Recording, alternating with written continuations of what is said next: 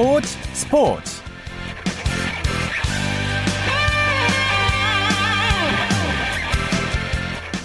안녕하십니까. 일요일에 스포츠 스포츠 아나운서 오승원입니다. 프로야구 기아와 양현종 선수가 메이저리그 최고용 차례 수용 여부를 놓고 조금 더 고민할 시간을 갖기로 했습니다.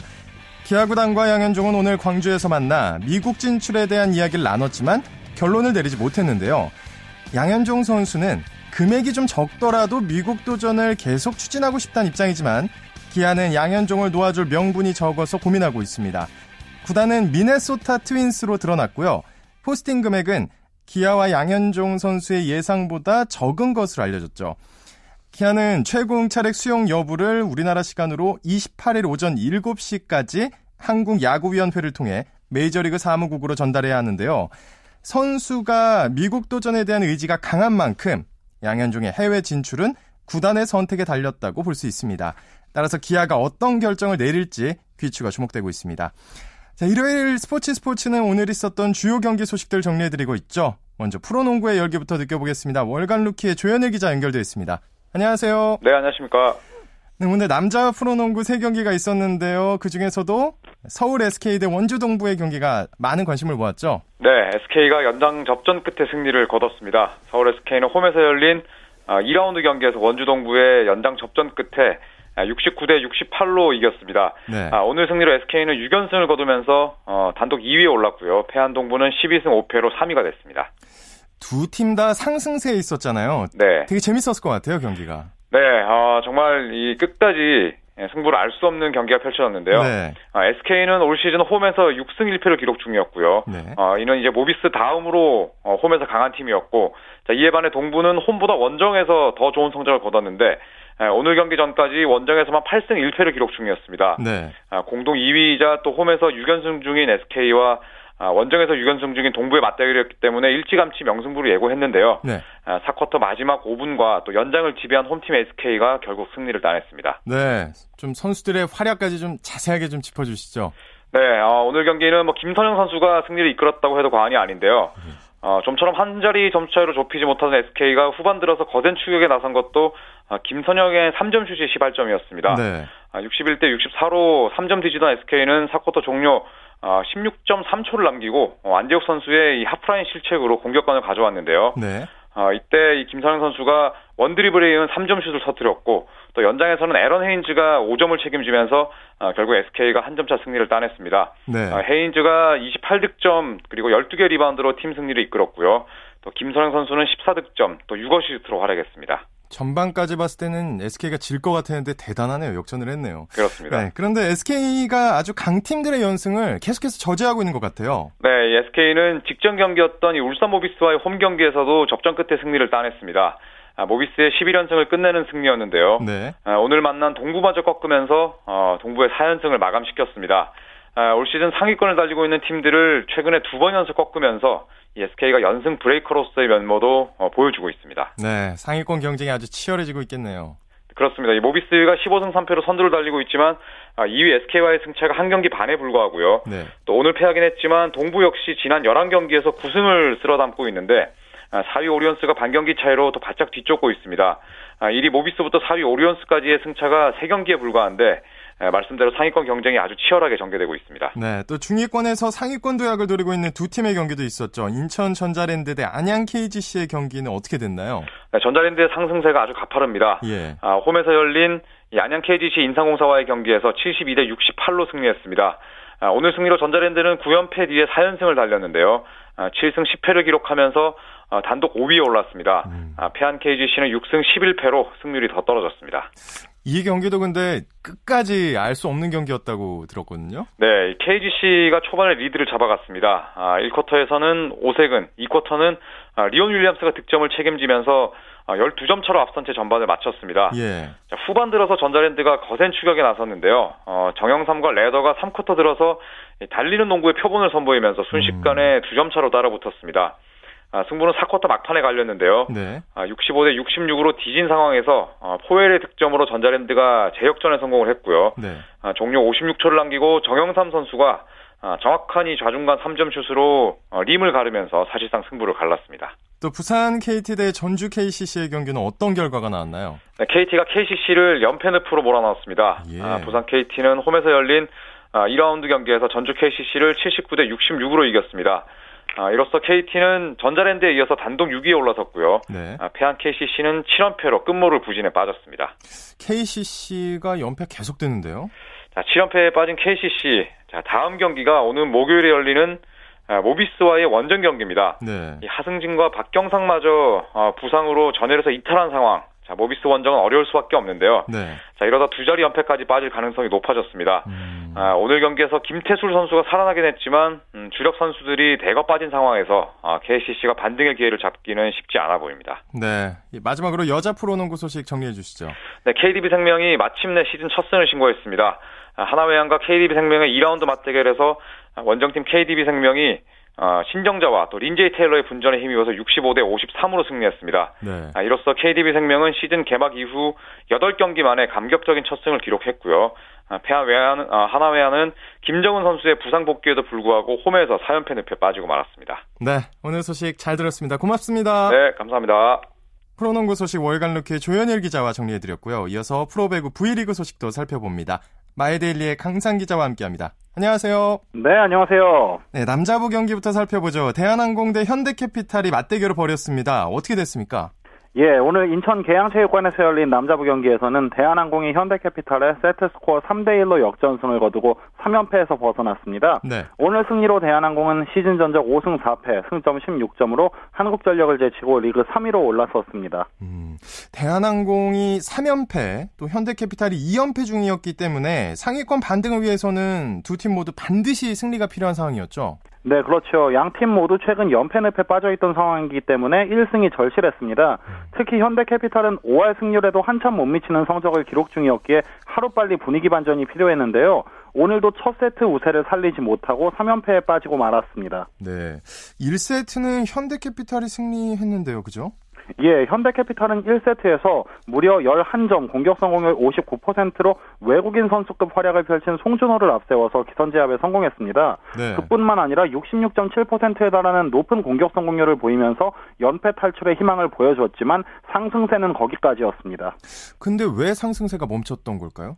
예, 1세트 공격 성공률 53%로 현대캐피탈에 밀렸던 대한항공은 세터 황승빈이 살아나면서 분위기를 반전시킬 수가 있었습니다. 네. 대한항공 김종민 감독은 2세트부터 강민웅 대신 신인 세터 황승빈을 끝까지 밀고 갔는데요. 음. 산체스와 무척 좋은 호흡을 보여주면서 네. 팀의 역전승을 이끌어낼 수가 있었습니다. 산체스는 오늘 블로킹과 서브 득점 3개, 후위 공격 12점 포함 36점, 65%의 공격 성공률을 보이면서 트리플 크라운까지 작성했습니다. 네.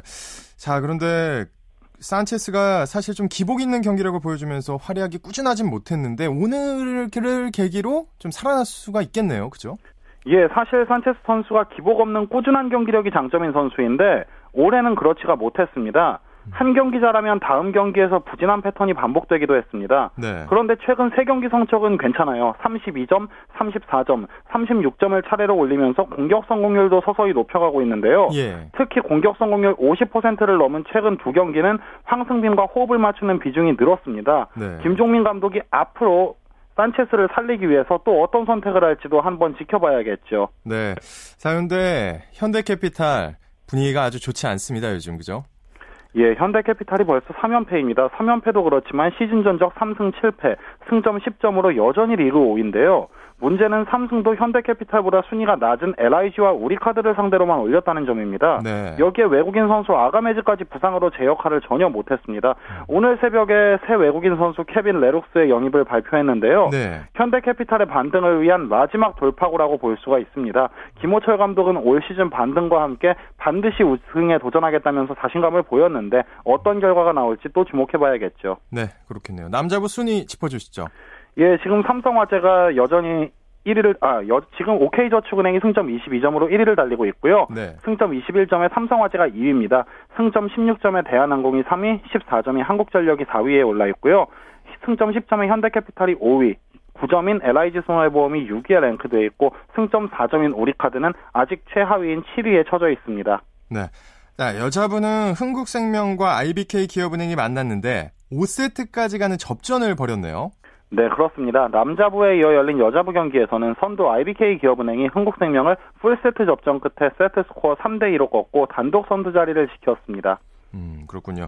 기업은행이 그럼 1라운드의 패배를 설욕한 셈이 됐네요. 예, 그렇죠. 기업은행은 1라운드 경기에서 흥국생명에 0대3 완패로 자존심을 구겼는데요. 오늘은 집중력을 앞세워서 재역전승을 거두고 1라운드 패배도 설욕했습니다. 네, 기업은행의 외국인 선수 데스티니가 서브 에이스 10개를 성공을 시켰다는데 신기록 아닌가요? 예, 대단한 기록입니다. 저도 보면서 참 감탄을 금치 못했는데요. 네. 오늘 기업은행은 외국인 선수 데스티니 호커가 무려 서브 득점 10개 포함 48득점, 공격 성공률 40%의 맹활약을 펼쳤습니다. 네. 서브 득점 10개는 리그 신기록인데요. 네. 현대건설 폴리와 황연주, KGC 인삼공사 백목화와 도로공사 니콜 등이 기록한 7개를 3개나 넘어선 신기록입니다.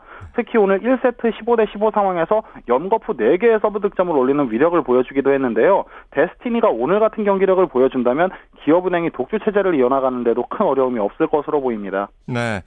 확실히 기업은행이 이번 시즌에도 우승 후보다운 면모를 보이고 있는 것 같습니다. 그죠? 예, 지난 시즌만큼 압도적인 모습은 아니지만 꾸준히 단독 선두를 유지해 나가고 있습니다. 위기에 빠지는가 싶으면 승리를 따내고 있는데요. 네스티니와 박정아, 김희진의 삼각편대가 좋은 흐름을 유지하는 게 관건입니다.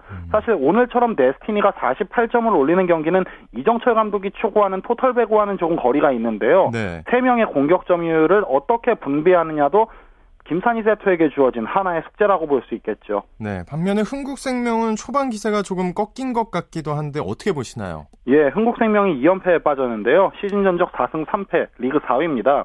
초반 4승 1패로 잘 나갈 때 분위기는 한풀 꺾였지만 오늘도 경기력이 썩 나쁘지는 않았습니다. 네. 주장 김혜진이 3득점으로 부진했던 것만 제외하면 레이첼 루크와 이재영이 나란히 좌우 쌍포로서 제 역할을 해줬고요. 예. 주예나와 김수지도 8점씩을 보탰습니다. 블로킹과 서브에서 각각 5대 12, 8대 15로 크게 밀린 게 아쉽긴 했지만 젊은 선수들이 주축이 된 만큼 집중력이 한번 살아나면 분위기를 탈 가능성도 충분합니다. 네. 여자부 팀 순위도 짚어주시죠. 예, IBK 기업은행이 리그 선두를 달리고 있는 가운데 승점 14점의 도로공사와 13점의 현대건설, 12점을 기록 중인 흥국생명이 2위부터 4위를 형성하고 있습니다. KGC 인삼공사는 승점 7점으로 5위, GS칼텍스는 6점으로 최하위에 처져 있는데요. 하위권에 처진 KGC와 GS칼텍스의 분전이 절실한 상황입니다. 네. 오늘 소식 고맙습니다. 네, 감사합니다. 배구 소식 마이데일리의 강상 기자와 함께했습니다. KBS 1라디오 이어서 축구 소식 살펴봅니다. 일간 스포츠의 윤태석 기자와 함께합니다. 안녕하세요. 예, 안녕하세요. 네, 오늘은 K리그 클래식 경기는 없었고 FA컵 결승전이 서울 월드컵 경기장에서 펼쳐졌죠. 예, FA 서울과 성남 FC가 FA컵 결승전을 벌였습니다. 오늘 쌀쌀한 날씨에도 2만 6천여 명의 관중이 어, 들어쳐서 결승전을 관전을 했는데요. 예. 어, 예상을 뒤집고 성남이 우승컵을 들었습니다. 전후반 연장까지 0대 0으로 팽팽한 승부가 이어졌는데 성남이 승부차기에서 4대 2로 승리를 했습니다. 어, 성남 팬들에게는 좀 죄송스러운 이야기인데 객관적으로 봤을 때는 예상치 못한 결과죠. 네, 맞습니다. 어, 경기 전에 김학범 감독도 그 기자회견에서 99대 1 정도로 서울이 우세하다고 인정을 하기도 했거든요. 예. 사실 서울은 올 시즌 현재 정기리그 4위고요. 성남은 11위입니다. 어, 서울은 우승을 목표로 하는 팀이지만 성남은 강등권을 벗어나기 위해서 몸부림치고 있는 그런 팀이거든요. 네. 하지만 성남이 1%의 기적을 현실로 만들었고요. 네. 성남 같은 경우에는 준결승전에서 올 시즌 정기리그 우승을 차지한 전북을 승부차기로 이긴 데 이어서 결승에서는 서울까지 잡으면서 두 번 연속 이변을 연출을 했습니다. 네. 그렇다면 이렇게 1%의 아주 드라마틱한 결과가 나온 원인은 어디에 있을까요? 예, 사실 성남이 수비를 조금 탄탄히 하면서 역습을 노리는 전술로 나오리라는 것은 뭐 충분히 예상된 일이었는데요. 그렇죠. 이 성남이 이 수비 전술 효과를 일단 봤다고 볼 수 있을 것 같습니다. 음. 또 오늘 성남은 오늘 전술을 봤을 때 이제 완전히 내려서는 수비를 하지 않고 적극적으로 중원에서부터 서울을 강하게 압박을 했거든요. 네. 그렇게 서울과 맞서면서 치열한 중원에서 공방전이 펼쳐졌는데 서울의 패스키를 서울 어, 성남이 아예 사전에 차단을 하면서 예. 휴 찬스를 아예 주지 않겠다 이런 작전이 좀 잘 맞아든 것 같습니다. 어, 경기 내용도 어떻게 팽팽했나요, 그러면? 예, 뭐 스코어에서 보여주듯이 경기 내용도 팽팽했습니다. 사실 전반은 좀 서로 치고받는 양상이었고요. 후반 예. 들어서 서울이 계속해서 성남을 몰아치고 성남을 방어하는 그런 분위기였습니다. 이런 흐름이 음. 연장 끝까지 이어졌는데요.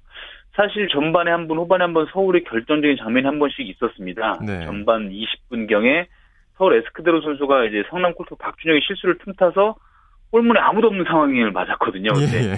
그 슛을 성공하지 못하고 성남 수비수의 아이고. 수비수인 곽해성 선수가 머리로 그걸 걷어냈습니다. 예. 그리고 후반 35분에는 김진규 선수의 프리킥 헤딩 슛이 골대를 맞고 나오면서 서울은 땅을 쳤습니다. 아, 성남의 근데 또 이런 얘기가 이런 얘기가 있습니다. 성남의 골키퍼 교체 실패가 외려 FA컵 우승으로 이어졌다는 얘기가 있는데 이건 무슨 얘기인가요? 예, 뭐 전화위복이라는 말을 이런 데 딱 써야 될 것 같은데요. 예. 연장 후반 끝날 때쯤에 양 팀 다 골키퍼를 교체를 했- 하려고 했거든요. 예. 서울은 이제 김용대 선수를 빼고 유상훈 선수를 투입을 했고요. 음. 성남도 박준혁 선수를 빼고 몸이 재빠른 전상우 선수를 투입하려고 했습니다. 근데 네. 그런데 선수 교체하려면은 이제 경기가 잠깐 중단돼야 되는 상황이거든요. 예, 예. 터치라인 어, 밖으로 볼이 나가야 되는데 서울 선수들이 계속 볼을 돌리면서 결국 경기가 중단되지 않았고 그대로 끝이 나버리고 아, 말았습니다. 예, 예. 그래서 이제 결국 성남은 이제 준비했던 전상우 골키퍼를 투입하지 못했는데 예. 이게 오히려 전화 이복이 된 것이 박준혁 선수가 성- 서울의 두 번의 그 승부차기를 모두 막아내면서 승리의 주역이 됐고요. 예. 박준혁 선수는 오늘 경기 MVP에 선정되게 됐습니다. 아, 이거 어디에 웃어줘야 될지 모르겠네요. 네, 성남에게 FA컵 우승은 뭐 당연히 중요한 의미를 가지겠지만 어떻습니까? 네, 맞습니다. 어, 성남이 사실 전신인 성남 1화 시절에는 FA컵 두 번 우승을 한 적이 있거든요. 예. 하지만 이제 올 시즌 앞두고 시민구단으로 전환 후에 첫 우승입니다. 음. 어, 성남 1화 시절에는 뭐 모기업의 든든한 후원을 바탕으로 뭐 레알 성남으로 이렇게 부르기도 했던 팀인데? 네. 시민구단 전환 후에는 사- 사실 뭐 재정난으로 쉽지 않은 상황이거든요. 예. 그런 측면에서 선수들이 다시 하나로 똘똘 뭉치고 또 시에서도 또 투자할 수 있는 그런 다시 도약할 수 있는 발판을 마련한 그런 소중한 우승이라고 볼 수 있을 것 같습니다. 음, 아무래도 성남은 이제 이 기세를 강등권 탈출로 이어가려고 하겠죠? 맞습니다. 성남은 이제 우승의 환희는 딱 오늘까지만 느껴야 될 것 같습니다. 이제 내일부터 바로 이제 수요일 경기를 준비를 해야 되는데요. 예. 어, 이제 강등 탈출을 위해서입니다. 성남 현재 11위거든요. 예. 오늘 경기 때문에 미뤄진 37라운드 인천과의 원정 경기가 수요일 날 벌어지는데 네. 성남은 반드시 이겨야 됩니다. 만약에 성남이 패하게 되면 자칫 클래식 어, 클래식의 챌린지로 떨어질 수도 있거든요. 예. FA컵 우승팀 그리고 내년 아시아 축구연맹 챔피언스리그 진출하는 팀이 뭐 챌린지에서 뛴다라는 건 사실 좀 상상하기 힘든 일이기 때문에 음. 성남은 수요일 경기 반드시 이겨야 됩니다. 네. 자, 서울은 올 시즌 조금 아쉽습니다. 리그 우승도 실패했고 FA컵도 그렇고요. 이렇게 빈손으로 마무리할 위기에 처했네요. 예, 서울이 올 시즌에 세 마리 토끼를 한 다 쫓았습니다. 예. 정규리그를 비롯해서 아시아 축구연맹 챔피언스리그, 이제 FA컵 세 대회 다 우승을 목표로 했는데요. 네. 사실 또 우승까지 또 근접하기도 했죠. 챔피언스리그는 준결승까지 오르고 FA컵은 결승까지 올라왔는데 결국 무관으로 올 시즌을 마감을 하게 됐는데요. 네. 어, 서울은 이제 뭐 올 시즌에 그 세 마리 토끼를 다 쫓다가 자- 하나도 잡지 못했는데 내년 시즌 좀 잘 대비해야 될 것 같습니다. 네, 그리고 독일에서는 아주 반갑습니다. 손흥민 선수의 골 소식이 전해졌죠. 자세히 좀 짚어주시죠. 네, 오늘 새벽 이제 레버쿠젠이 하노버와 원정 경기를 가졌는데요. 1대 0으로 앞선 후반 13분에 손흥민 선수가 팀의 두 번째 골을 터뜨렸습니다. 네. A매치 막 마치고 복귀해서 좀 피곤하지 않을까 싶었는데 지친 기색 없이 득점포를 이어갔고요. 네. 손흥민의 무엇보다 놀라운 것은 손흥민 선수의 득점 페이스입니다. 올 시즌 11호 골이거든요. 네. 정규리그에서 5골, 유럽 축구연맹 챔피언스리그에서 5골, FA컵 1골인데요. 특히 정규리그에서는 지금 10경기에 5골입니다. 경기당 0.5골의 페이스니까 대단합니다. 이 페이스를 네. 예 끝까지 시즌 막판까지 유지하면 20골 이상도 충분히 넣을 수 있을 것 같습니다. 아, 예. 계속 그렇게 해줘서 한번 신기록 한번 세워봤으면 좋겠습니다. 네. 다른 유럽파 선수들의 활약은 어땠나요? 예, 볼턴의 이청용 선수도 살아나고 있습니다. 블랙풀전에서 이제 0대 1로 뒤진 상황에서 어, 상, 그 동점골을 넣으면서 4경기 연속 공격 포인트를 기록했고요. 네. 또 이제 어, 미드필더 기성용 선수는 맨체스터 시티 원정에서 풀타임 뛰었습니다. 음. 하지만 스완지 시티는 2대 1로 역전패하면서 좀 아쉬움을 남겼습니다. 네. 그리고 또 리오넬 메시가 스페인 프리메라리가 통산 최다골 신기록을 세웠다고요? 예, 59년 만에 새 역사를 썼습니다. 예, 어, 바르셀로나가 세비야와 12라운드 홈경기 가졌는데요. 메시 선수가 해트트릭을 달성하면서 이제 5대1 대승을 이끌었고요. 예. 세 골을 추가하면서 메시는 개인 통산 253호 골을 기록을 했습니다. 음. 종전 기록이 이제 251골이었는데 두 골을 경신을 했죠. 네. 앞으로는 메시가 골을 넣는 경기마다 역사가 됩니다. 네. 근데 그래도 올 시즌 스페인 리그 득점왕 경쟁에서는 호날두가 앞서고 있는 거죠? 한참 앞서고 있습니다. 네. 호날두도 똑같이 득점포 가동했거든요. 네. 이제 레알 에이바르와 원정 경기에서 호날두 선수 2골 1도움 넣으면서 4대 0 대승 이끌었고요. 호날두 선수, 호날두 선수는 지금 11경기에 20골입니다. 음. 경기당 한 골 이상, 경기당 두 골에 가까운 그런 페이스인데요. 네. 이 네이마르 선수와도 10골, 무려 10골 차이거든요. 예. 득점왕 레이스 독주 체제로 완벽하게 접어들고 있습니다. 아, 20경기에서 11골만 넣어도 대단하다 그러는데 11경기에서 20 정말 대단 기계 같습니다. 아주. 신기의 소식... 선수라고 불리죠. 네, 그러니까요. 오늘 소식 감사합니다. 예, 감사합니다. 축구 소식 일간 스포츠의 윤태석 기자가 살펴봤고요. 이어서 스포츠의 진기록과 명기록을 찾아보는 스포츠 기록실 시간으로 이어집니다. 스포츠 평론가 신명철 씨와 함께합니다. 안녕하세요. 네, 안녕하세요. 네, 오늘 이 시간에도 기록으로 살펴보는 종목별 발전사 그중에서 육상 종목 알아보고 있는데요. 네. 지난 시간에 아주 재밌는 얘기인데 못 들었습니다. 네. 송기정 선생의 제자이자 1958년 도쿄 아시아 경기 대회 마라톤 금메달리스트인 이창훈 선수가 결혼하게 된다는 얘기를 나눴는데요. 예, 그 송기정 선생의 이제 따님하고요. 예, 예, 예. 송기정 선생, 아, 저, 송기정 선생은 뭐 작고 하셨고 또 이창훈 선수도 작고 하셨어요. 음. 예, 그래서 그 아들이신 이준승 씨가 네. 어, 이제 그 외손자니까 이제 성이 달라지죠. 예. 네, 네. 외할아버지인 송기정 선생, 선생을 기리는 여러 가지 지금 일들을 하고 있습니다. 뭐 송기정 마라톤 대회를 포함해서. 네. 그리고 송기정 선생은 살아 생전에 1992년 그 바르셀로나 올림픽 때 그때 딱 여든이셨거든요. 네. 네. 노구를 이끌고 스페인까지 비행기를 타고 가서 당시 금메달리스트 황영조를 응원하는 걸 포함해서 하여튼 살아계시는 동안 내내 우리나라 마라톤 발전에 정말 혼신의 힘을 다하셨는데요. 네. 2011년 대한체육회가 선정한 우리나라 스포츠용 제1호로 선정이 됐습니다. 음. 아, 그런데 문제는 지금 마라톤 세계 최고 기록 남자 최고 기록이 2시간 2분 대 이미 접어들었지 않습니까? 이건 거의 뭐 그냥 터보 엔진 시대입니다. 지금 세계 마라톤. 그러면 네. 출발부터 골이 날 때까지 100m를 거의 한 10, 어, 6초, 7초대에 뛰어야 되거든요. 그러니까 엄청나게 빠른 겁니다. 그러니까 예. 그뭐 여성분들이 보통 여고 시절에 100m 빨리 뛰시는 분들이 한 18, 17초, 18초 정도시거든요. 네네. 네. 엄청나게 빨리 뛰는 거죠. 그런데 지금 우리나라의 경우는 2시간 10분 안쪽으로 뛰는 선수가 최근에 거의 나오지 않고 있어요. 네. 그래서 아마 송기성 선수가 좀 하늘나라에서도 이런 우리나라 마라톤 현실을 굉장히 안타까워 계실 겁니다. 음.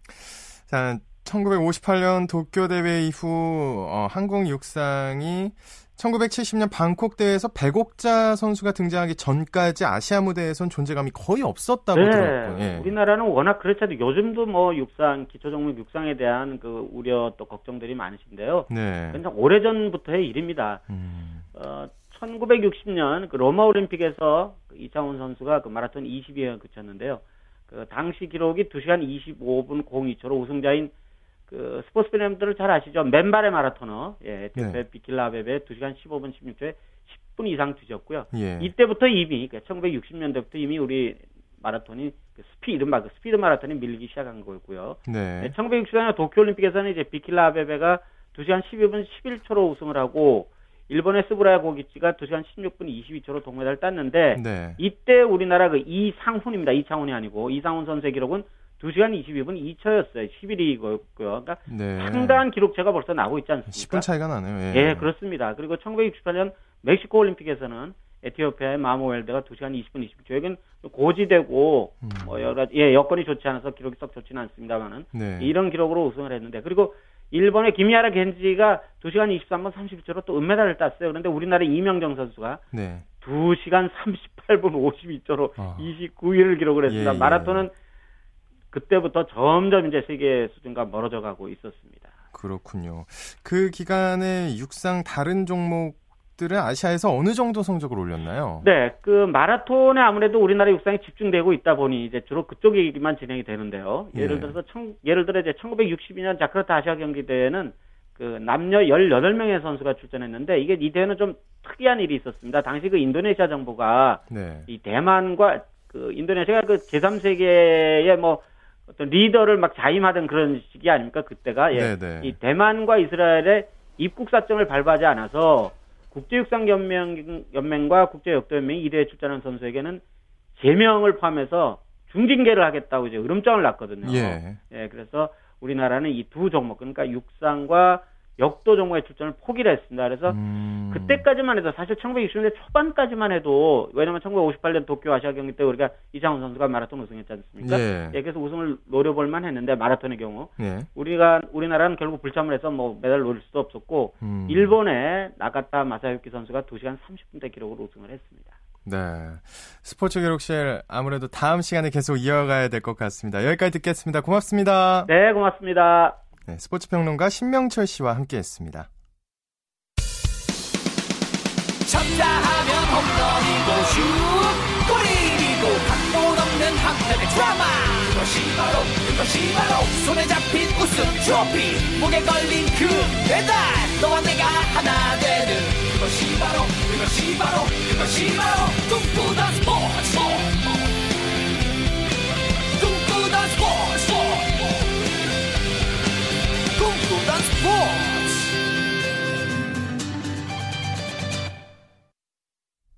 스포츠를 만드는 사람들 시간입니다. 이혜리 리포터 자리했습니다. 안녕하세요. 네, 안녕하세요.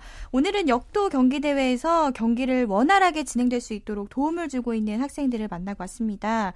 바로 한국체육대학교에서 역도 선수로 활동하고 있는 학생들인데요. 네. 이 학생들은 원래는 선수지만 경기에 출전하지 못할 때는 우리나라에서 열리는 각종 역도 대회에 나가서 서포터즈로도 활동하고 있는데요. 네. 뭐, 뭐 주로 바벨의 중량을 조정하는 뭐 검량원 그리고 뭐 장애인 역도 대회에서는 선 선수가 기구를 뺄 수 있게 도움을 주는 로더나 뭐 다른 음. 이렇게 도움을 주는 서포터즈로 활동을 하고 있습니다. 먼저 김천유, 김선배 학생을 차례대로 만나보시죠.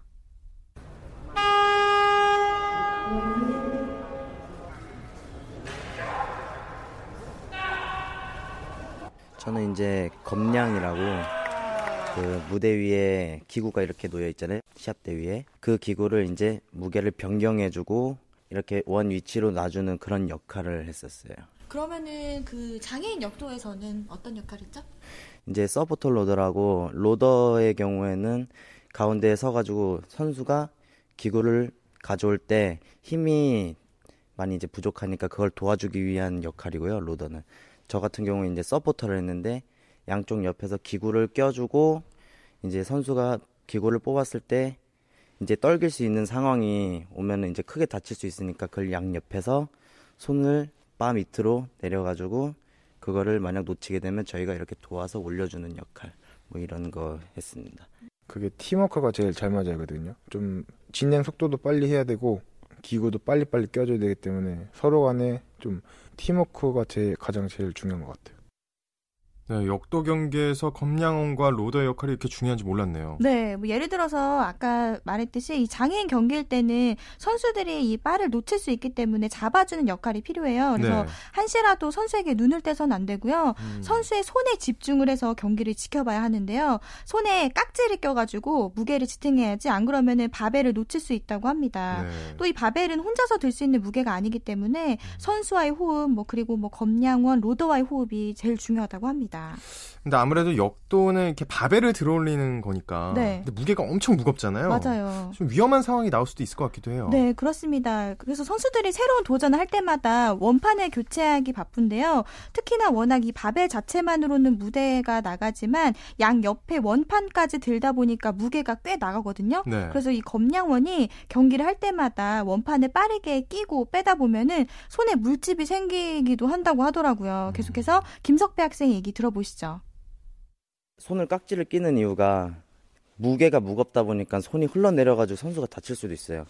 그래서 손에 깍지를 끼고 하체를 최대한 숙여가지고 내려가지고 이렇게 같이 올려주는 거예요. 손하고 몸으로. 엄청 무거웠어요. 진짜 손에 물집이 잡히기도 했고요. 하다가 이제 아무래도 무게가 높다 보니까 저희 쪽에서도 이제 서포트를 하면서도 아 내가 이걸 잡아서 올려줄 수 있을까라는 걱정을 많이 했었어요. 그래도 무사히 끝나가지고 참 다행이에요. 아, 이게 선수들이 서포터즈로 활동하다 보니까 네.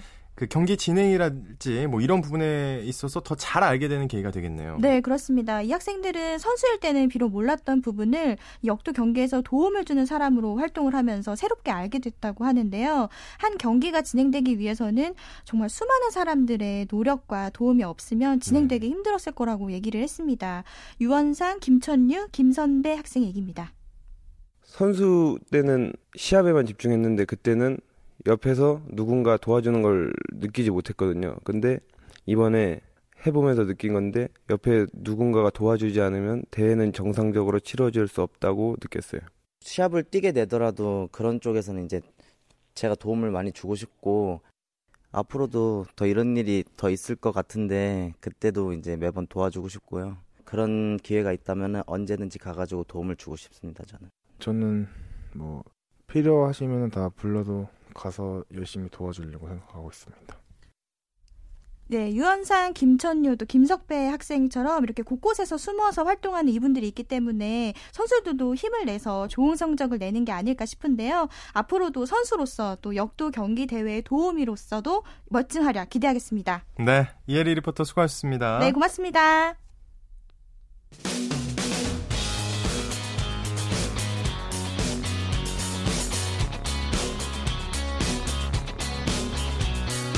따뜻한 비판이 있습니다. 냉철한 분석이 있습니다. 스포츠 스포츠 한 주간 이슈가 됐던 스포츠계 소식을 취재 기자를 통해 정리해보는 주간 취재 수첩 시간입니다. 경향신문의 김세훈 기자와 함께합니다. 안녕하세요. 네, 안녕하세요. 네, 오늘은 10년 만에 우리나라에서 열린 스피드 스케이팅 월드컵 대회 이야기죠. 오늘 마지막 날이었는데 네. 모태범 선수가 이틀 연속 은메달을 따냈습니다. 네, 그렇습니다. 뭐 모태범, 이상화, 박승희 우리 선수들이 대체적으로 아주 좋은 성적을 냈습니다. 국내에서 열리는 대회인데 이게 부담감이 많을 수도 있는데요. 네. 어, 그걸 자신감을 되찾고 실력을 발휘했다는 데는 상당히 고무적이고요. 말씀하신 대로 오늘 마지막 날 대회가 열렸는데 우리 모태범 선수가 남자 500m에서 출전을 해서 2차례 있습니다. 음. 35초 32의 기록으로 은메달을 차지를 했습니다. 어, 그저께 열린 1차 대회에서도 은메달을 따냈어요. 네. 그러니까 이번에 은메달을 두 개 다 따, 아, 두개 다 따냈는데 그동안 메달이 없어서 고생을 많이 했는데요. 무려 11개월 음. 만에 월드컵에서 메달을 이제 따내게 됐고요. 특히 조금 고무적인 거는 1차 대회에서는 모태범 선수가 등수 안에 들지를 어, 메달권에 못 들었습니다. 네. 이번에서 열린 대회에서 1차에서 14위, 2차에서 5위를 했는데 이번에 우리나라에서 열린 대회에서는 모두 다 은메달을 따냈고요. 음. 어, 모태범은 지금 평창 동계올림픽에서 메달 꼭 메달권 안에 들겠다라는 목표를 세워놓고 스케이트하고 구두 사이에 판을 대서 구두 높이를 2mm, 2mm 정도 높였습니다. 네. 그러니까 코너를 돌 때 아무래도 더 빨리 돌기 위해서는 날이, 날이 많이 숙여져야 되는데요. 네. 음, 그걸 이제 감수. 그 대신 이제 위험하다는 거, 불안하다는 건 좀 감수를 해야 되겠죠. 아, 예. 일종의 승부수로 구두를 그만큼 높였는데 메달을 따고 하니까 뭐 평창에 대한 자신감도 찾았겠죠. 네, 계속해서 그 자신감 이어갔으면 좋겠는데 네.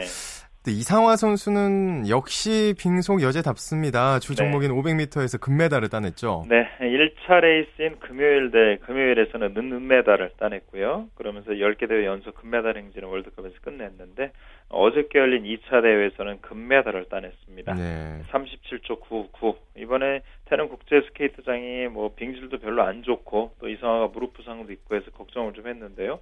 그래도 37초 대 좋은 성적을 기록을 하면서 금메달을 따냈고요. 음. 근데 이게 우리가 보기에는 별거 아닌 것 같지만 여자 500m 월드컵에서 25개 레이스 연속으로 메달 행진을 따고 있습니다. 네. 아시다시피 500m는 한번 삐끗해서 실수하면 메달을 딸 수가 없는 종목이거든요. 예, 예. 거기서 25개 레이스 25차례 레이스를 계속하면서 메달권 안에 들어갔다는 것만 해도 정말로 엄청난 그 기록을 세우고 있고요. 음.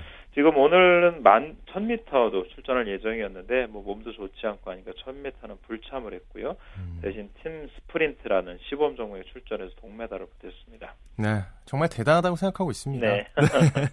스피드 스케이팅으로 전향한 그 소치 올림픽 때 쇼트트랙 2관왕했던 박승희 선수. 네. 초반 100m 기록을 10초대로 끊으면서 희망을 보였어요. 네. 지금 1차 대회는 일본에서 열린 대회에서는 디비전 B에 속했었습니다. 네. 아, 그러면서 이제 디비전 A가 잘하는 거, 디비전 B는 그보다 좀 못한 선수. 아무래도 박승희 선수는 스피드 스케이팅 경력이 없다 보니까 디비전 B에 출전했고요. 거기서 디비전 B에서 우승을 하고 좋은 성적을 거두면서 디비전 A로 승격을 해서 이번에 레이스를 했는데 1차 레이스에서는 11위, 그리고 2차 레이스에서는 10위 이렇게 랭크가 됐습니다. 네. 물론 기록으로 우승권하고 많이 멀긴 한데 그래도 뭐 톱 10에 디비전 A 하면 최고 선수들이 모이는데 톱 10 안에 들었다는 게 상당히 희망적이라고 볼 수 있고요. 네. 그동안 약점으로 지적해 지적돼 온게 초반 100m 구간이 너무 늦다. 10초대에 음. 들어와야 되는데 계속 11초대에 끊었는데 이번에 10초대를 끊었습니다. 10초 97. 이상화가 세계 신기록 세울 때 10초 16을 끊었거든요. 예. 물론 그거보다는 부족하지만 그래도 스피드 스케이팅으로 전향한 지 얼마 안 돼서 초반에 음. 10초대를 초반 100m 10초대를 끊었다는 건 상당히 희망적이죠. 네, 안 그래도 쇼트트랙 출신이기 때문에 스타트에서 좀 약점을 보일 수 있는데 그래도 네. 종목을 바꾼 것이 정말 대단하네요. 그렇습니다. 그러니까 코치들 하는 얘기도요. 이게 그런 게 되게 중요한 것 같아요. 그러니까 음. 성실하게 계속 훈련하고 네. 내가 옛날에 쇼트트랙에서 금메달까지 땄는데 이 정도야라는 생각이 없이 음. 나는 스피드 스케이팅 처음 배우는 선수다. 음. 어, 주변에 코칭 스태프도 똑같은 얘기를 해요. 잘못한 거 있으면 부족한 거 있으면 허심탄회하게 얘기하면서 바꾸고 음. 자기가 잘못된 게 뭐냐라는 걸 물어보고 이러면서 스펀지처럼 새로운 걸 받아들이고 있거든요. 네. 그러니까 성실하고 겸손하게 계속 훈련하고 있는 게 박승희 선수가 기록을 계속 깎 저기 줄여가면서 상승세를 타고 있는 거죠. 그래도 쇼트트랙 선수 또 거기다 이관왕 출신이니까 그 아무래도 코너링 쪽에서는 강점이 있잖아요. 그렇습니다. 그러니까 네. 이런 부분만 스타트만 좀 보완을 하면 정말 네. 좋은 선수가 다시 될 수 있지 그렇죠. 않을까 생각을 네. 합니다. 또 평창 올림픽 주 종목으로 채택될 가능성이 높은 매스 스타트라는 종목도 큰 인기를 끌었다면서요? 네.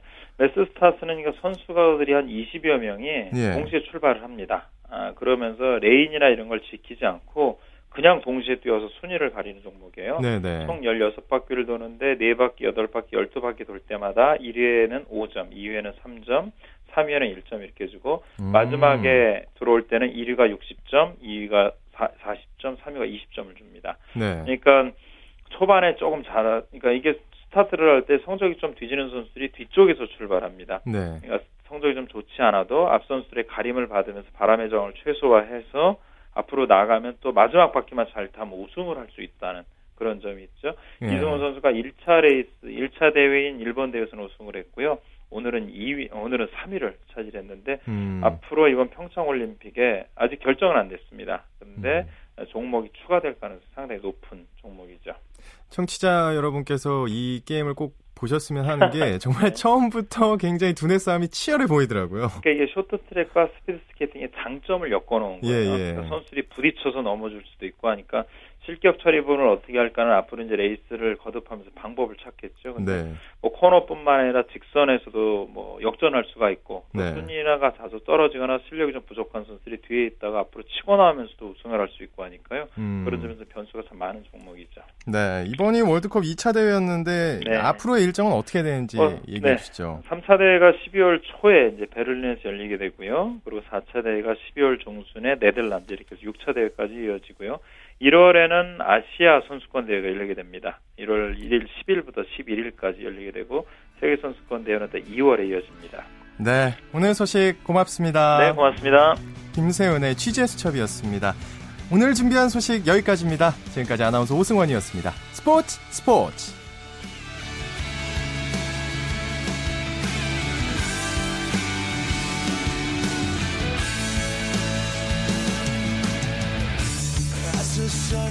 down